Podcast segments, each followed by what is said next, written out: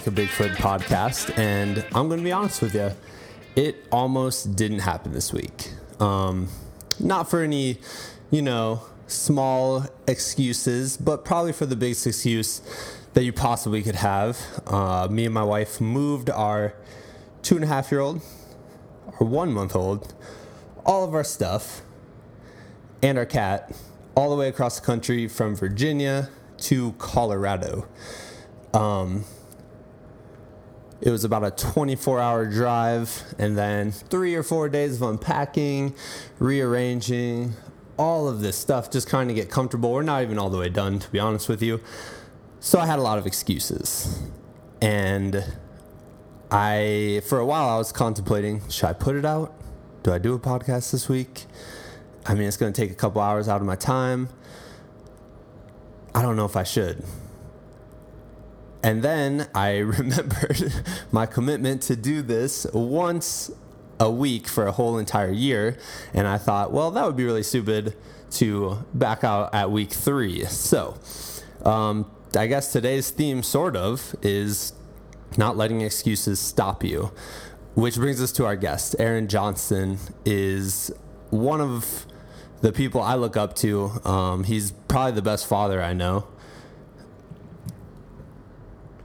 He's a wonderful artist, and I guess about ten years ago he he jumped off the the normal path, and he had a job um, that was pretty comfy, pretty steady, good paycheck. Uh, he just had two boys, two young, they were young, young kids then, and he decided that he, although he was good at his job, he wasn't. It wasn't necessarily something he saw himself doing for the rest of his life. Not something he was passionate about, and so he didn't let the excuses stop him because I'm sure there were plenty of them, and he stepped off that that path and took the took the path most of us don't take and started following his dreams. And you'll hear it during the interview. It wasn't easy. Um, it was definitely pretty stressful pretty hard at times. But uh, but yeah he made it work and that was something when i met him it was it was right after he he started pursuing his dream of becoming an artist and um, I was in awe by just how together him and his family seem to have it. So ever since then, I've always looked to him for for parenting advice. Every time we hang out, I'm just trying to absorb like, okay, Aaron and his wife Amanda, this is what they do in this situation. All right, all right, we can handle this. We can handle this. Me and my wife on the way home from from spending weekends with them, we're we're you know kind of breaking down like you would after a football game, breaking down film. We're breaking down what we saw them do as they were parenting. We're like, okay, all right, so in this situation, they did this. We can do that too. We'll be good parents too. Yeah, we'll just follow their examples. So, anyways, uh, enough of me talking. I want to get right into the interview. Great guy, great human being. Um, they have just recently also moved across the country from Pennsylvania to Oregon. So, uh, yeah, please enjoy Aaron Johnson. All right, here we go. Welcome to the podcast, Aaron Johnson, um, famous artist in my life because you did the like a Bigfoot uh, picture on my website. yeah, yeah. Hey, thanks, and thanks for having me on. Yeah, no problem, man. Um, I kind of wanted to talk a little bit today, um, just about your art in general. Can you just kind of give a description of what you do? Well, um, I'm an oil painter, and I uh, work in a like the realist tradition, so classical oil painting. Um, and you know, I've changed genres several times, and I'm interested in all of them. You know, from I started out doing surrealism, um, and then drifted away from that after I uh, graduated college. Went into more realism, traditional still lifes and stuff because I felt like um, my technical skills weren't what I wanted them to be. So just practice um, painting from life. Um, are you going to go back to, to surrealism ever once you work on those? Skills? Yeah, absolutely. Okay. Yeah, I love, that's the, dude. That's the end plan. I love, especially if you go to your website right now, which I'll, uh, aaronjohnson.org, the very first painting that comes up is my favorite painting. Um, Right on. do you want to describe that one, kind of? Just a brief description. You should look it up if you're listening to this. It's pretty awesome. You know, I'm going to look it up too because I don't remember which one's on the. It's the one with the crow. It kind of looks like it came from the Yeah, mind of okay. Stephen King, sort of. You know, it's a crow Right. with all these Yeah. wires stuck in it and um, connected to a computer chip. It's pretty awesome. Yeah. man. Thanks. Thanks. Yeah, that was kind of the first big um, painting that I did for my senior thesis show in uh, when I went to Drake University. Um, that one um, is it was based on some reading that I'd been doing, trying to generate ideas. I didn't really have.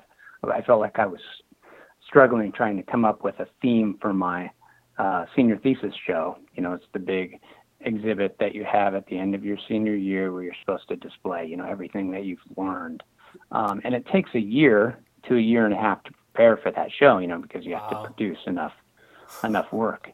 Um, and um, that one, um, I was doing a lot of reading on like crows Yeah. and how they're i mean they're super intelligent how they they like adapt to um, life in a city you know a human environment but they thrive in that environment because they're able to adapt they're one of the few animals that uses tools and um, the circuit board was kind of to um, symbolize you know the built environment the constructed environment and um, And you have a lot of those if I look through your portfolio. Yeah.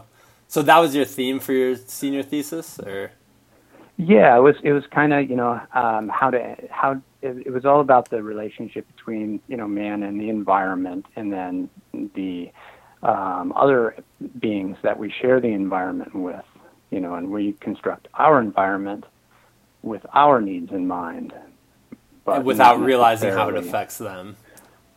Exactly. Yeah. Which you know, in the big picture, affects us as well.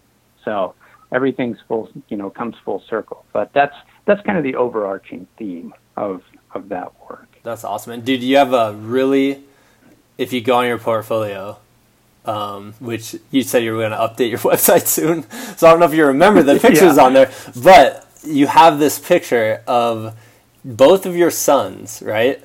And they're lit up by the earth in between them on fire. And I'm, I was describing that to my wife today. I was like, this is the most badass picture or painting.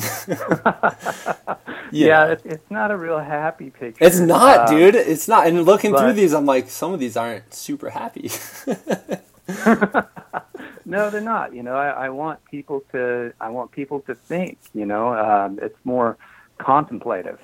You know, I want um, people to you know engage with the art and okay, what is the artist trying to say there? That one is called Inheritance, okay. um, and you know, with my sons on either side of a flaming globe, you know, um, I, I, I wonder, you know, what is the world going to be like when we hand it to the next generation? that How is something- setting up the next generation. That's something you don't realize until you're a parent.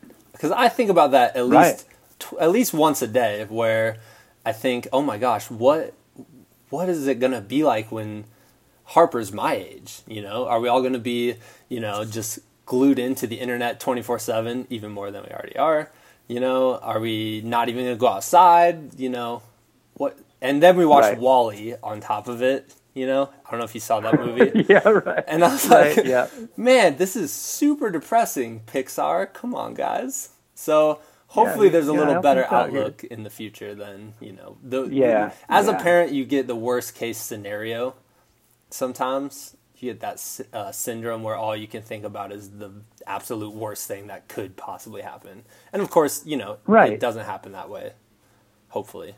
well, well, let's let's hope not. You know, I, I was picturing like the Matrix or, or Terminator or something. You know, As long as it's not Terminator, man. WALL-E's WALL-E's better. than both of those. WALL-E was a little better. Yeah, everyone's just drinking like you know big gulps and floating around on chairs, but still a little depressing. Yeah, yeah, not a very exciting, not a very exciting existence. no. Uh, so it's funny though because some of these pictures are your surrealist stuff is definitely um, kind of sad, but you're like the most positive, upbeat guy I know. So it's a it's kind of a strange comparison there. Oh, thanks. I Yeah. well, I, I, I can, I, I'm kind of a, a worry wart, I guess, Yeah. when it comes to, to like, I, I spend a lot of time thinking about, you know, big picture issues. Um, I'm very concerned about the environment, and I think that comes through Yep. in the work, um, especially the surrealist stuff. Um, and so that's, you know, my concern um, is is where that that work comes from. Like the still the still life work is not nearly so. I guess it is a little bit. It can be read as a little bit depressing too because it's about um, like change and nothing's you know nothing's permanent. Um, there are a lot of you know bones and um, things that are transient. You know, Yeah. plants, flowers. Um, I like to paint antiques, things that have some history, you know, that show signs of use and wear that may have been discarded by, you know, previous owners. yeah, man. Okay, You know, so have out outlived their usefulness, you know, like we moved on and to the next yeah, the man.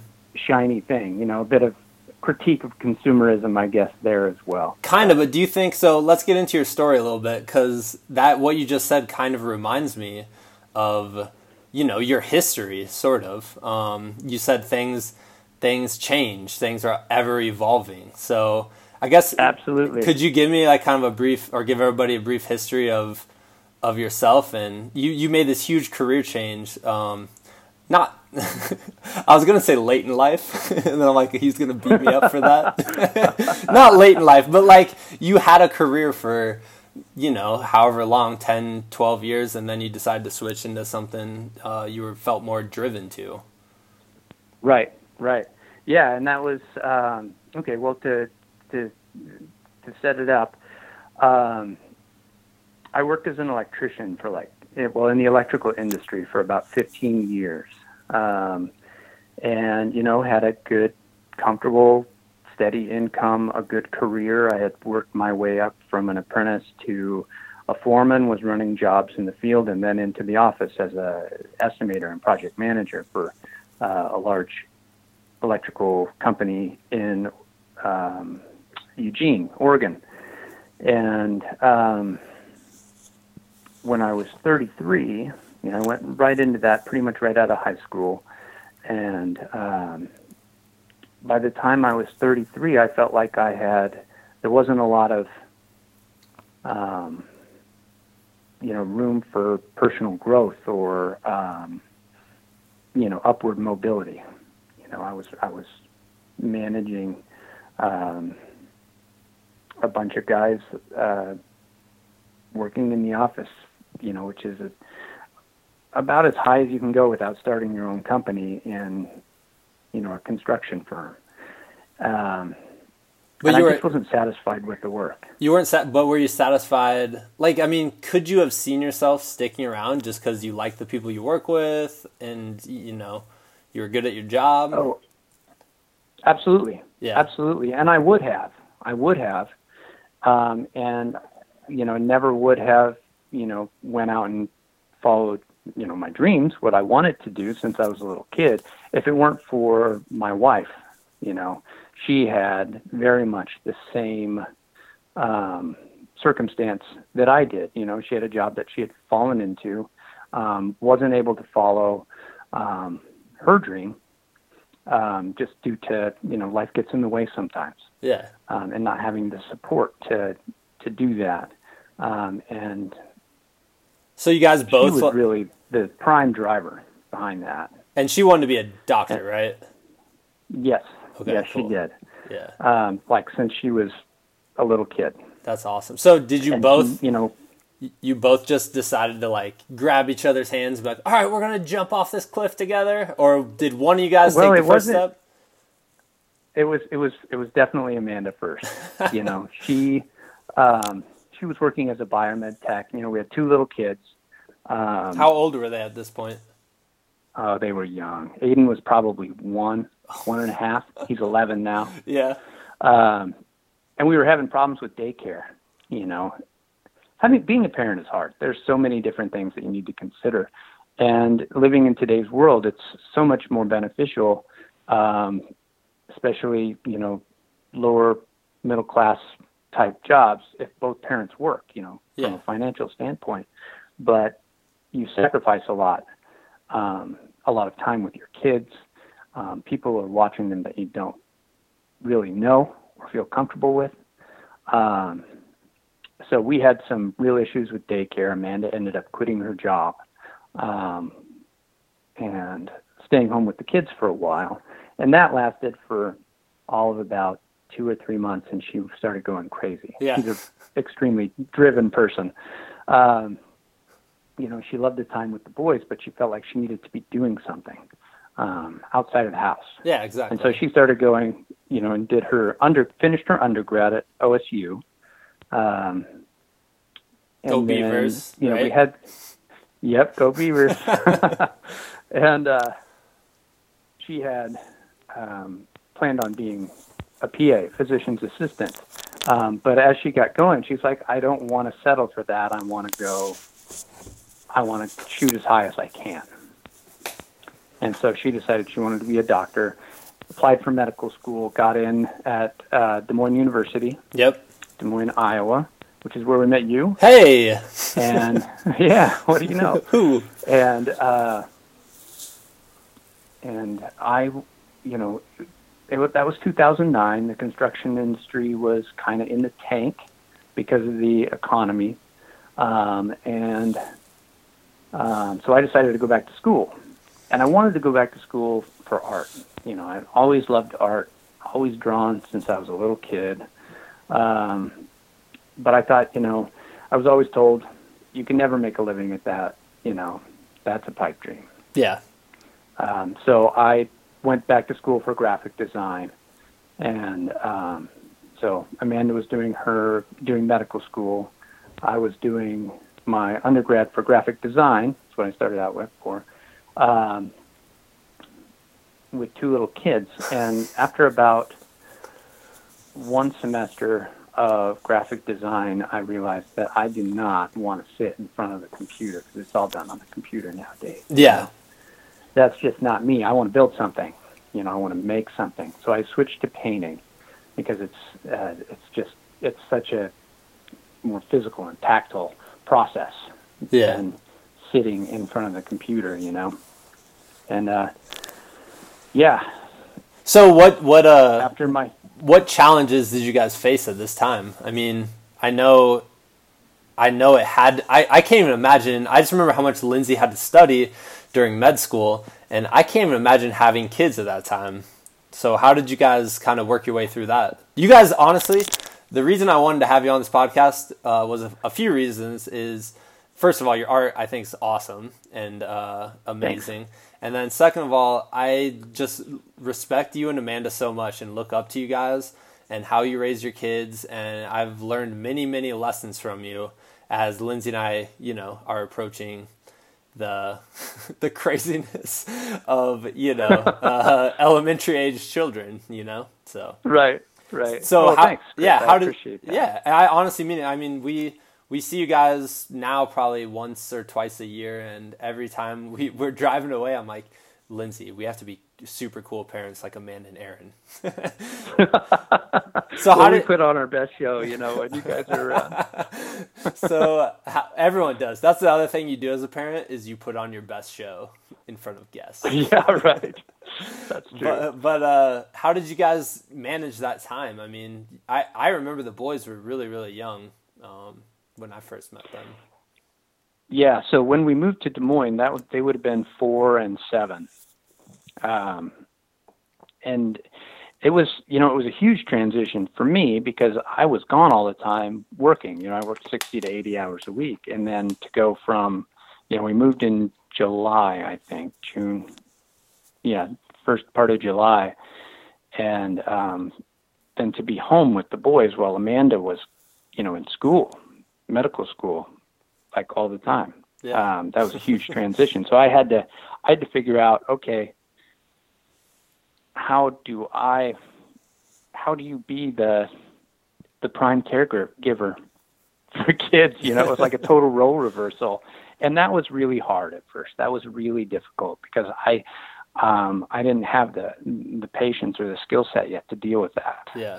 Um, but it it came with time, and it was, you know, I am so thankful for that time because I got, you know, I got to spend the time with my boys, and not many guys get to do that. No. You know, to Yeah. be the prime, the primary caregiver, and it's the best thing ever. I'm super thankful for it, but it was difficult. You know, it was a big, it was a big change. Um, and then when school started, we had to figure out um, how we were going to make everything work.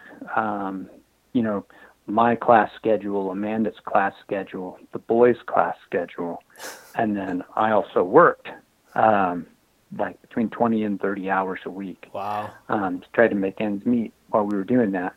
And so it was, it was, you know, one of us would be coming in the door when the other one was leaving, and Yeah. um, trying to figure out, you know, what the best options were for the kids. Thankfully, in Des Moines, they had uh, where we were at the elementary school that the boys were in um, had after scare or after after school care programs right at the school, and they were free.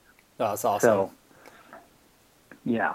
yeah, that's Um, huge. So, do you guys? That was that was huge. I mean, it wouldn't have been possible otherwise. Yeah. I always wondered this. Do you guys do like sit down family meetings where you're like, all right, guys, at 6 p.m. tonight, we have to have a family meeting? do you do that? Do, does anyone do this? Uh, n- Amanda and I do that. Do you really? but I knew it. I knew it. we didn't usually. we didn't usually. You know, we don't always include the boys in that. A lot of times we do because you know it, it's important to us that they feel that their opinion matters and Yeah. um, and that they have a voice. well, especially you know, now as they enter as they enter teenage years. Oh God. I know Jesse's Jesse's 13 now, almost 14, Yeah. and uh, but he's so great. He's, such they're so sweet, kid. man. They're both are. Like Yeah, and they're they're Jesse though especially is just like he's so easy. He's just you know he's got a good attitude. Um, he works hard, and um, you couldn't ask for a better I'm not kid. I'm not yeah I it couldn't ask for a better kid. And Aiden too. You know he's he's great as well. He's got um, just an awesome attitude and. Uh, he's a little bit more spunky than Jesse, though. He, he does give me a little bit more pushback, whereas Jesse's Jesse's just like, okay, cool, whatever, you know, most of the time. So I'm not worried about him becoming a teenager so much. yeah. Uh, I think Aiden's going to be a bit more challenging because he's just a little bit more um, strong-willed. So okay, before I want to continue, like I actually I, before we move on, um, how did you make time to do your your art? You know, when your classes started, I'm assuming once you go through art school, like as you progress, you have to start painting more or doing your discipline a little bit more. So how did you make time to do that? I guess did you do it while they're at school or? Yeah, both while they were at school and while they were at home. You know, we had routine where um, once the boys, once I dropped them off at school, you know, I went and did my classes, and sometimes I had time between classes, and if I did, I would go straight up to the painting studio at school and start working on a piece. And I usually had two paintings going at the same time, Okay. um, one at school and one at home. Um, I set up a little. We had a little uh, sleeping porch, enclosed sleeping porch off off the master bedroom in the house we were living in, and I was able to set that up as a studio. Um, the school was throwing out a bunch of easels, and I went up to my professor and said, you know, if I can fix these, um, can I have one? Oh and man, then you guys don't have to buy easels. there's both your skills So- coming into play. Yeah, right. to fix it. Yeah. So, uh, yeah, I fixed like four or five of their old easels that they were going to throw out, and they let me take one home. Wow. So I still paint on that easel every day. so I was able to set up a studio at home and at school. So you know, when I wasn't at school, I could still work on another piece at home. That's awesome. Um, and the boys completely Yeah. respected that, or were there moments where? yeah, you know, you you got to be able to to pull away and and uh, Yeah. I'm a very focused person when I'm working, so I have a hard time. You know, I work better if I can work uninterrupted. But Yeah. you know, if you have little kids, that's not going to happen. So um, I'm assuming if they walked make, in, make the best of it. if they walked in, you just painted on them, right? Like get out, You painted like a mustache or something. Walked it. They didn't really walk anywhere. Oh, that's true. They ran. It was little blur. I'd be lucky to get paint on them. They're moving so fast through there. There's two doors, a door in and a door out, and they would do laps Yeah, that's like through through the studio. So did you But, guys? yeah, and then I would, you know, work after they went to sleep. So Oh, okay. Until how late usually? I, I would stay up real. I would. It, it depended. You know, if I had if I had something that I needed to get done by a certain time, I would stay up. You know, two, three in the morning, Wow. easy. And then Amanda, I'm Trying to get assuming, was done. right right next to you with her med school books, taking Yep. notes down. Yeah, man, that's Pretty crazy. much. That's crazy. So, did you guys ever? I mean, I'm I'm assuming there had to have been moments of doubt or moments of fear where it's like, man, we're never going to get through this. Um, Yeah. How, how did you guys overcome that? Um, you just keep putting one foot in front of the other and focus on the the end game. You know, um, that first that first major step, you know, was probably the scariest. You know, that made it the real. The, Yeah. it made it absolutely real. Are you talking about you know, the move? Probably this. Yeah, was it was closing up the moving truck and pulling out of the driveway. It was like this is really happening. Yeah. You know, we're on our way. You know, moving from Oregon to Iowa, and um, What did you know about Iowa at the time? nothing, nothing. I had never been there.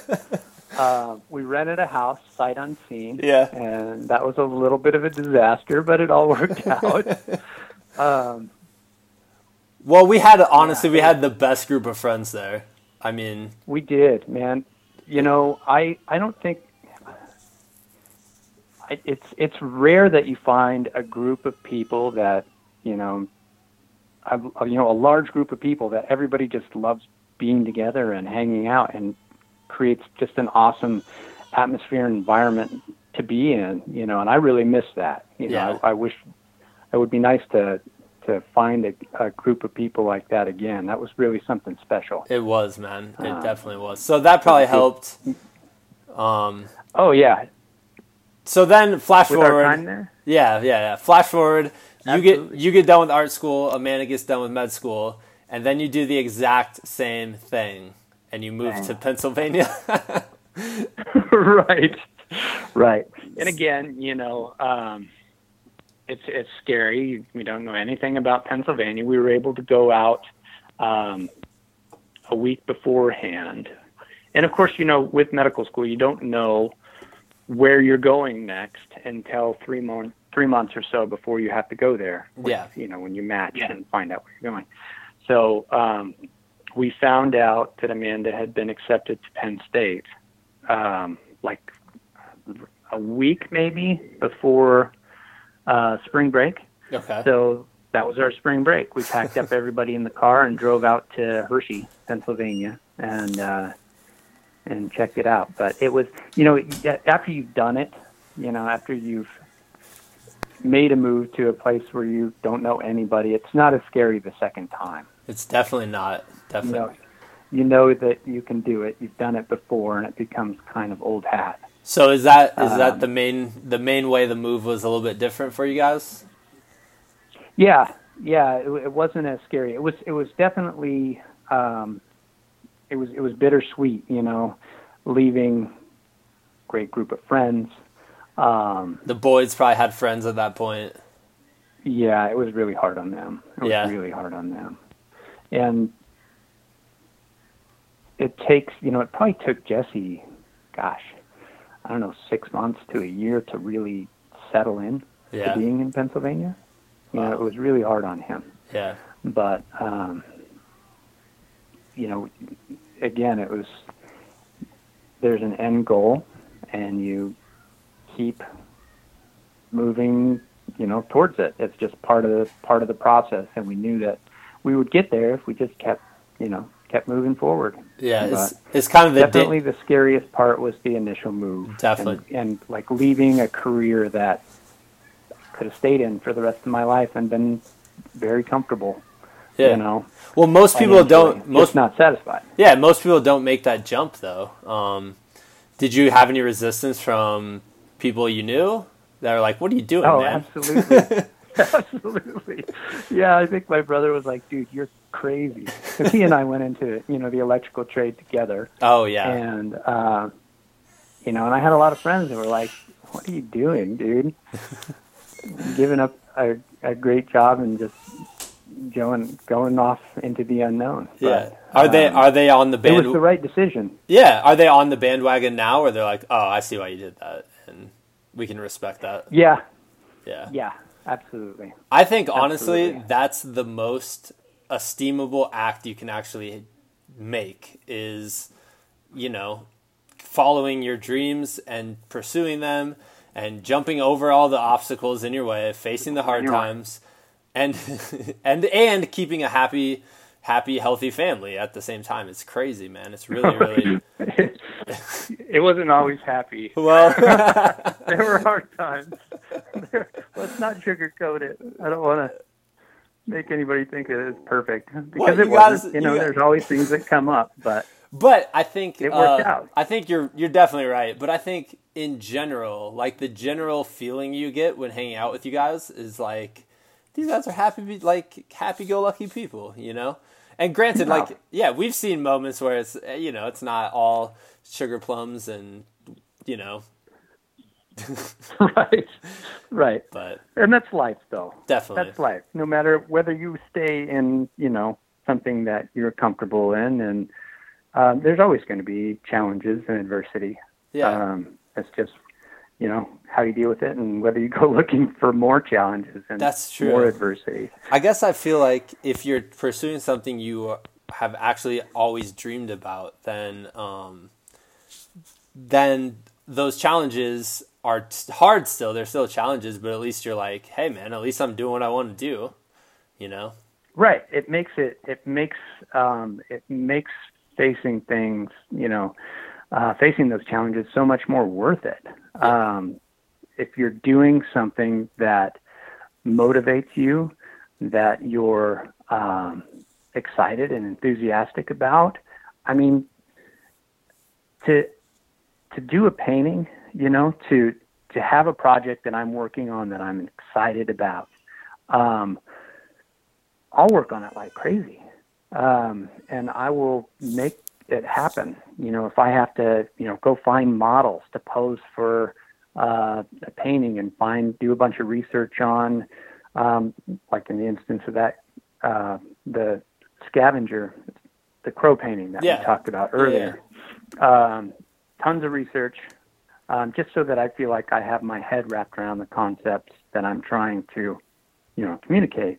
Um, or like right now, I'm working on a, a historical piece that I've been working on for like almost nine months. wow. Um, and you know, all the details have to be period correct. You know, back to colonial America, making sure that you know the cloth that they have is right. You know, the, Wow. the tack on the horse, the rifles that the men are carrying. Are, are so where do correct, you know. research this stuff at? Just online or Oh, just watch The online, Patriot with Mel Gibson? actually, uh, yeah, actually, I do look at a lot of film stills. Nice. Um, I look at paintings from the period. Oh, yeah, um, that's okay. a huge. yeah. Oh uh, yeah. that's a huge resource. Um, and then when we were living in Pennsylvania, you know, it's something that you don't get on the West Coast Yeah. is the depth of the history of this country. You know, um, back there it goes back 400 years, and here, you know, like on the West Coast where we live now, is It's like know, you go 20. back 200 years. Oh. yeah, right. Maybe a little, little further than that. Oh, okay. Um, I thought it started with Bill uh, Gates when he, you know, and Boeing jets. Guys, um, I've, I don't know if you've heard of them. They're Lewis and Clark. Oh, those guys. Yeah, those crazy guys. Yeah, they were like five or six years before Bill Gates. oh, okay. They got here first. and then Bill Gates came But along there's- in, there's a, in a canoe. in a canoe, yeah, like a birch bark canoe. Yeah. Yeah, dude. And then the dude who invented Boeing is like, oh man, I gotta invent an airplane. You know? Right? 'Cause Yeah. that's way faster than a canoe. Exactly. That's exactly how history happened. I'm sure. Um, You should start a history podcast. I That really should. Yeah, I should.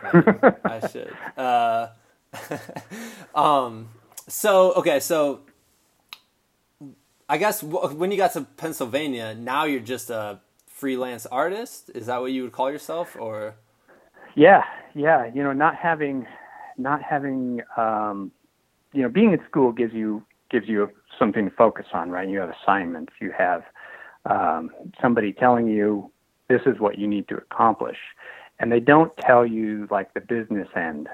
Nobody teaches you the business end of you know trying to be a, a professional artist. So you have to kind of figure that out on your own. so? What what does that And consist I- of?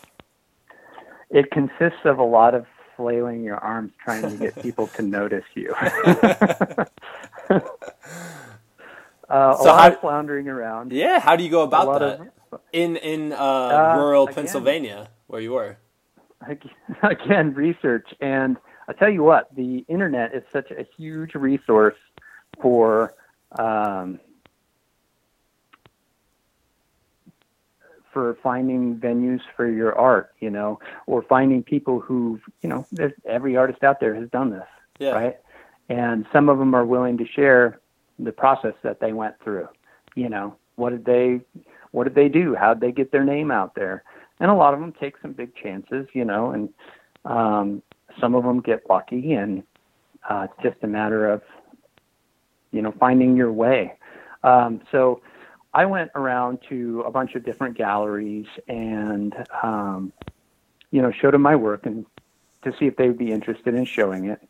And um, I found one little gallery in particular that um, was, you know, really excited about what I had to show, and so I started, um, you know, selling my work through them, and I did pretty well through them, and then picking up little commissions here and there uh, through my website um, or through word of mouth, and um, started doing portraits and um, did these you have a men- scenes, which are Did you have a mentor through this, or I did. Um, about a year and a half into it. You know, being an artist is, especially if you're working out of a home studio, you're really isolated, right? And it's, it can get really lonely, you know. yeah? I was curious Um, about that. Um, you don't have, sorry, I'll let you go. you don't have like a, you don't have like a support network. So you have to go out and find people who are doing what you're doing.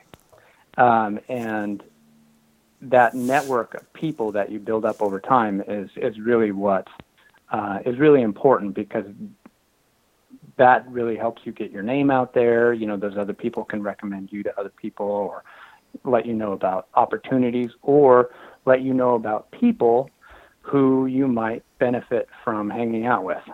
And the guy that I mentored with, um, his name is Ken Laager, and he's a, um, a really well known and respected illustrator um, there in Pennsylvania. He's done some really fantastic work. Um, and just a wonderful man, just a super awesome, super enthusiastic. I mean, he's one of those guys that like eats, sleeps, and breathes art. And talking to him about anything that, like a painting that you're working working on, he just gets you so amped up because he gets so amped up um, about what he's doing. So his his um, advice was like um, worth its weight in gold.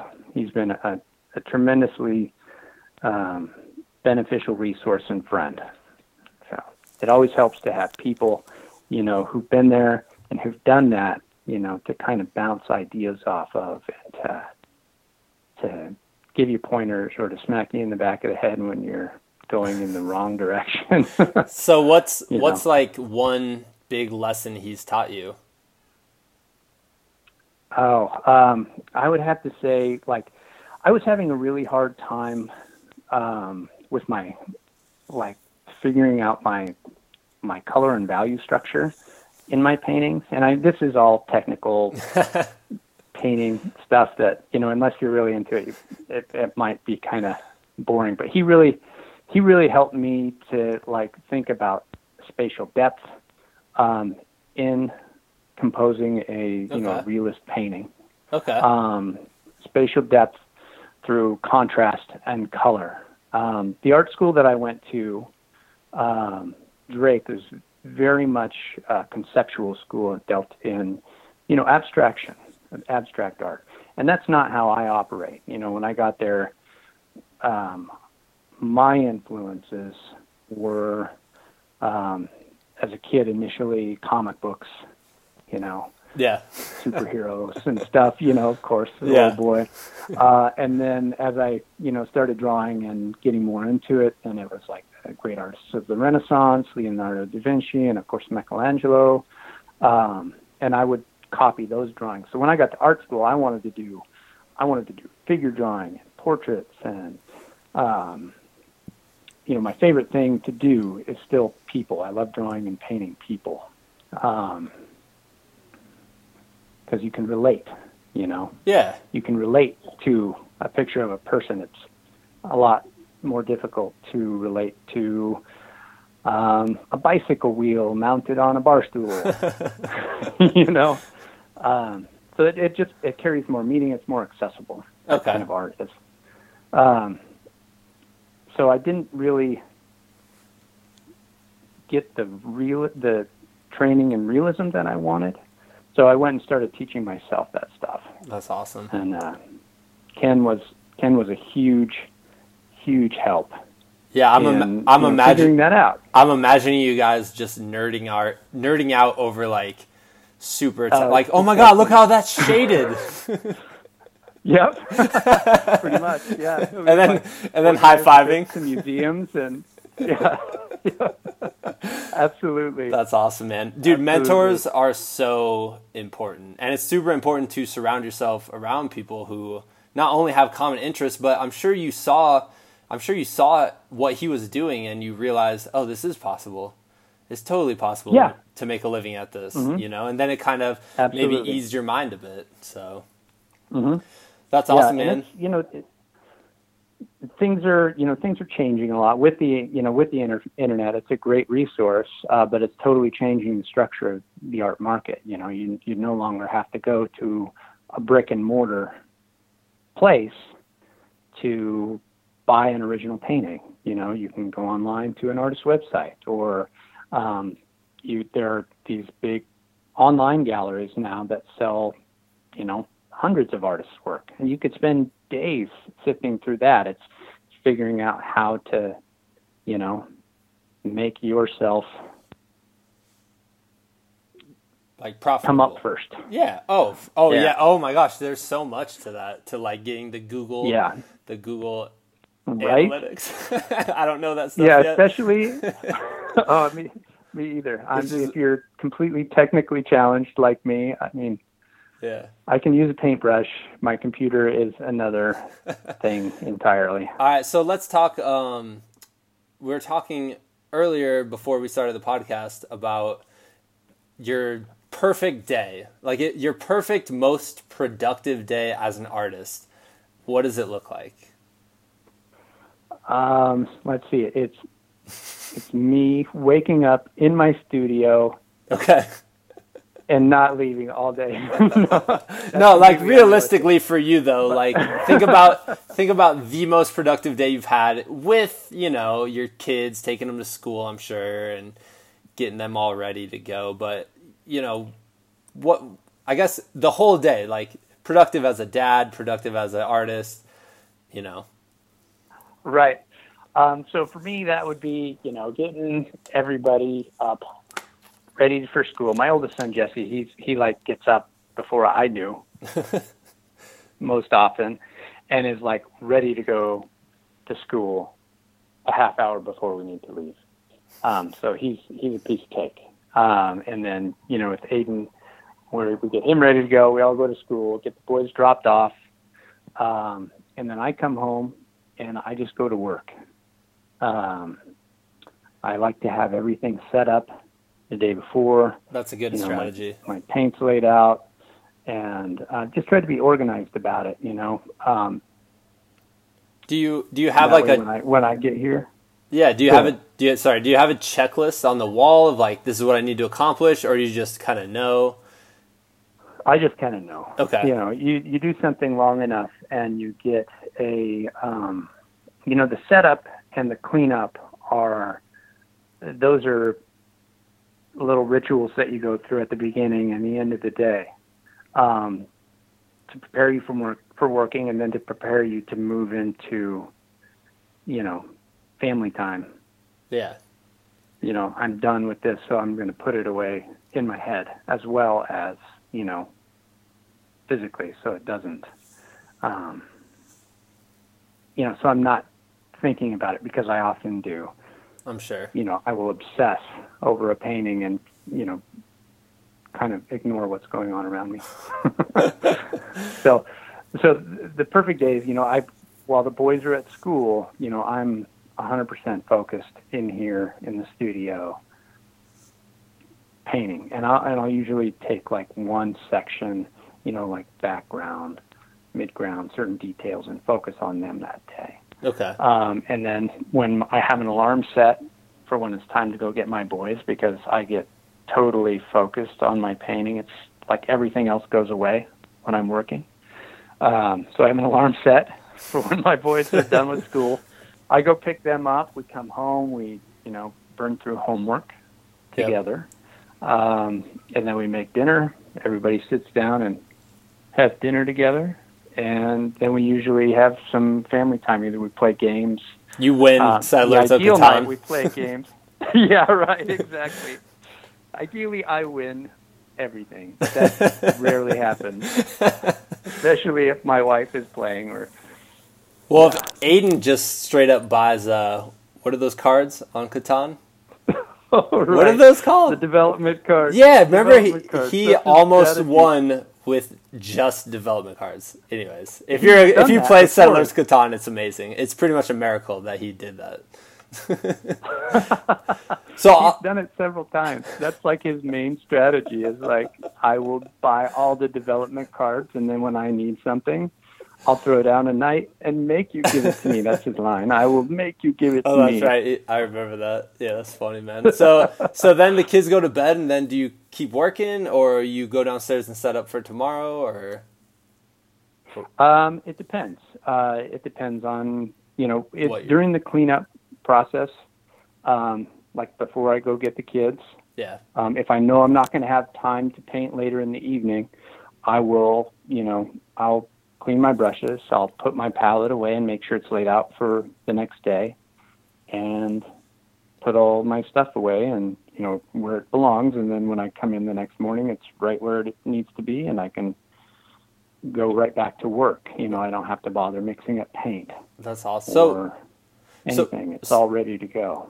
So, what kind of uh, resistance do you face? Do you say do you have the internal monologue like I do every time I do this podcast, where I'm like, "Oh, this is this isn't good enough. oh my gosh, don't Oh release yeah. this." Oh yeah. So you do. So how yeah, do you? yeah, absolutely.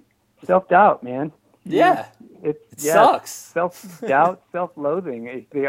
As an artist, you are like plagued by that because you know you're putting you put these pieces that you make right. Your thought process, your uh, it's kind of like going out in public naked. you know, because you don't you don't know how people are going to react to them. You know, Yeah. um, But ultimately, don't like them at all. do you? Does that matter to you, or does it matter what you think about them? Um, you know, ideally, it doesn't matter what other people think about them. But Yeah. you know, we all do. You go out and do something publicly, like this podcast. Yeah. You know, um, it takes a lot of courage to put something out there for everybody else to see, and to then turn around and critique. And it takes, you know, it takes a lot of courage to do that. And you know, it's pushing through the the, the fear and the self doubt, and just doing it. You know, because if you give into that, nothing's going to happen. That's true. You just stay complacent and you stay doing Yeah. the same thing every single day, you know. Exactly. Exactly. So do you have like a mantra you tell yourself or how do you how do you overcome the self-doubt? Um, You just do it? you don't really uh, know? It's, it, no, I I know. You know, it's um, talking to people, getting second opinions, Okay. um, having a mentor, like you were saying, somebody. You know, if you're stuck, if you don't feel good about something, um, having somebody that is a going to encourage you and give you good, constructive um, criticism and advice. That's probably the best way that I've found for me personally to get past that. Um, if I have somebody that I can say, okay, um, I'm stuck. I'm having a problem with this. I, I need to get this done. I want to do this. I have this goal. And I'm having a hard time getting there. You know, and I guess it's different with the painting. You know, these are technical issues. But like for I guess the the day to day, the day to day stuff of like, I need to get in the studio. I need to have this painting done. You know, I I want to get this far in it, but I want to go play video games instead. you know, those kind of things. It's just you know you got to have the self discipline to say, uh, get off your butt Yeah. and go to work. Yeah, that's awesome, man. And then I guess the last thing I was really curious about, well, two things. One of the things I was really curious about was uh, how do you know when you're done? I feel like I would just keep adding paint, you know? And sometimes, sometimes you do. Um, the painting will tell you. Okay. You know, um, so It's like a Yoda For thing. me, It it kind of is. kind of is. Like if it feels cohesive, um, and you- and you you learn this by you know you do something enough times, right? It's the ten thousand hour rule.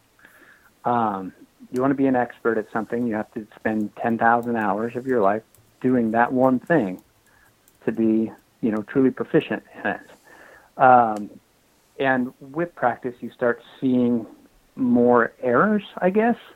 And when you're looking at something that you've been working on for months and you don't see any more errors, then it's done, you know. Um, And you just you just at that point you're just like this is done. Don't touch it anymore. Like do you have a little Right. ritual at the end or what? Um, usually it's a, you know, fist pump. You're the I've been staring at this thing for months and now I can put it away. dude, I've done th- Yeah. only 3 podcasts at this point and two of the people have said they finished accomplishing their goals with a fist pump. The power of the fist pump. It's real, right, man. Arms up in the air, it's victory. That's awesome, dude. That's awesome. So, yeah, okay. I guess you just got to go for it. Because I find that when I write sometimes, if I'm writing, um, I'll read through it once and then I'll, you know, correct all the typos because there's thousands of them. And then I'll read through Right. it twice and then I'm like, oh man, I should say it this way. And then I'll read through it a third time, I'm like, oh man, I should change this. And then eventually, by like the fourth time, I'm like, dude, you just got to publish this like now. right? And I watch actually. That, that is you might be uh, interested in this. Um, on YouTube, there's this video called "Finished Not Perfect," and it's by some artist, and I think his name is Jake Parker, maybe. But he's an artist, and he Uh-huh. has this whole little, I guess, it's only one one minute twenty seconds, but it's kind of like a pump up video to just be finished with something. right. Yeah, and I've I've heard that before. That is a good, um, that is a good you know, saying, especially when it comes to writing, I'm I do the same thing. Yeah. Which is probably why the statement on my website hasn't changed in three and a half years. Uh, it needs to change. So you're gonna update it. So how are you gonna change it? What are you gonna change it to? Because now it's about your surrealist stuff, mostly. Right. Yeah, and I, I put that website up initially for my senior thesis project. Okay. Um, and Which is Now it needs aaronjohnson.org. Aaron yep, A R O N J O H N S T O N dot org. Sorry, just Yep. in case people want to go and look at your look at your stuff. yeah, that wouldn't be a bad thing.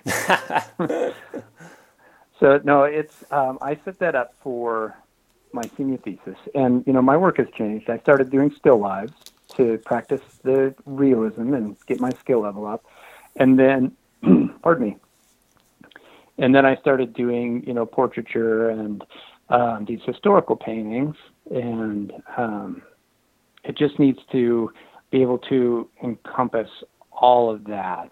Um, Okay. all of the ideas, you know, the concern for the environment, along with, um, Along with your more realistic stuff. yeah, yes, it's how you tie all the ideas together. Is you know, your your statement is really important, and I think that's a big reason why I I procrastinated. And you've done well. You've done such a variety of of things. It- It's kind of difficult to sum all that up. But uh, right, you know, and right, and it's, uh, it's part of you know, that's a product of teaching yourself. well, that's you what I'm saying. You have to Honestly, like different. It just seems like you've practiced. If you practice every single day doing some sort of art, like it's just going to improve, and you're going to be able to do these new techniques. And it's really, it's really cool to see because we've gone on camping trips where you just bring your all your equipment and then you just start painting. I remember how amazed I was. You you started pa- you started painting the landscape, and then I I took I was hanging out with your boys putting stuff leaves in the fire. This is what we were doing. Yeah, that was while you were doing art that was a great trip. and uh, and I came back up and I was like, I went to my wife and I'm like, Lindsay, he's painting what we're seeing right now. How crazy is that? but and you you were just practicing, you know, you just find opportunities to Yeah. practice. It's pretty cool. Yeah, and it's that's that's just it. You know, if you want to be good at something and you care about it, you know, then you have to put in that time. And even if it's, um, you know, taking it with you on vacation. Yeah. You know, before my old career, I would take plans with me on vacation and do takeoffs for estimates. Um, now, when Not I as go on fun. vacation, it's like, okay, I need to, oh yeah, not as fun. I need to bring a sketchbook. I need to bring, how can I get paint on the plane? You know, because I want to paint. Has that been a problem? I want to paint. Um, I haven't. I haven't actually flown with paint yet. Um, I always just bring like watercolors or uh, a sketchbook and Oh, okay. you know pen and pencil. Gotcha. Uh, watercolors aren't a big deal, but you know you start bringing flammable things on the plane, they get a little. Probably. TSA doesn't like that. You have to put the paint in like little shampoo bottles, I'm assuming, right? And You know, I'm not sure how Right? that works. I was Uh, kind of joking, but then I, th- I was thinking that might be the case. I'm not sure. That's something that I need to research because I would like to, you know, eventually I would like to, um, you know, go places for workshops, Yeah, you know, and you got to have your supplies when you go. So That's true. um, I'll get back to you on that. That's cool, man. We will. Okay, so we're gonna have to do this again because I want to talk more about. Uh, you know, you're you're an outdoorsman as well, which uh, I'm obviously obsessed with, and we Yeah, didn't even get to uh, we didn't even get to scratch the surface on that. But uh, my last question for you, okay, serious question here. Have Okay. you have you ever had to pose for a still life picture? like a where you're naked and I you go have. into shut up, nah. Yeah, long time ago. I wouldn't do it now. I'm not in. I'm not in. Uh, you know, fighting shape anymore. What? Um, but I have. It's been a long time. Uh, probably when I was 22, 23 No years way. old. Um, yeah, it was totally uncomfortable. Was it on a dare? weird, Did someone dare you to do it? Or No. was it for money or No. was it for an art class? Well, it was um, when I finished my apprenticeship, um, my electrical apprenticeship. Um, I went back to school because, you know, I, I wasn't. I wanted to do something. I didn't.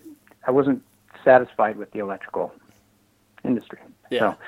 So, um, I took some art classes there and um, started doing figure drawing with um, the class. And there was a group of us that would hang out, and we wanted to continue doing figure drawing afterwards. So um, we started drawing each other, and it started out, you know, just as like portraiture, um, and then um, we, you know, started drawing each other.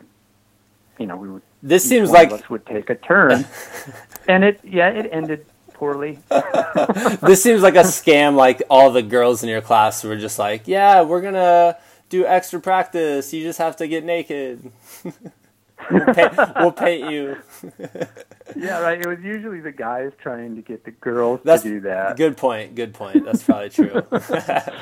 well, that's awesome, man. I actually didn't think you were gonna say that you had, which is even more funny. But uh, but yeah, man, we'll have to. I'll have to talk to you again. Um, it's always awesome talking to you guys. I hope we can, you know, plan it. Now you're in Oregon, which we didn't even mention. You moved out to Oregon now, or back to Oregon. Right, which is back to Oregon, which Yeah. is awesome. So And- glad to be, you know, home.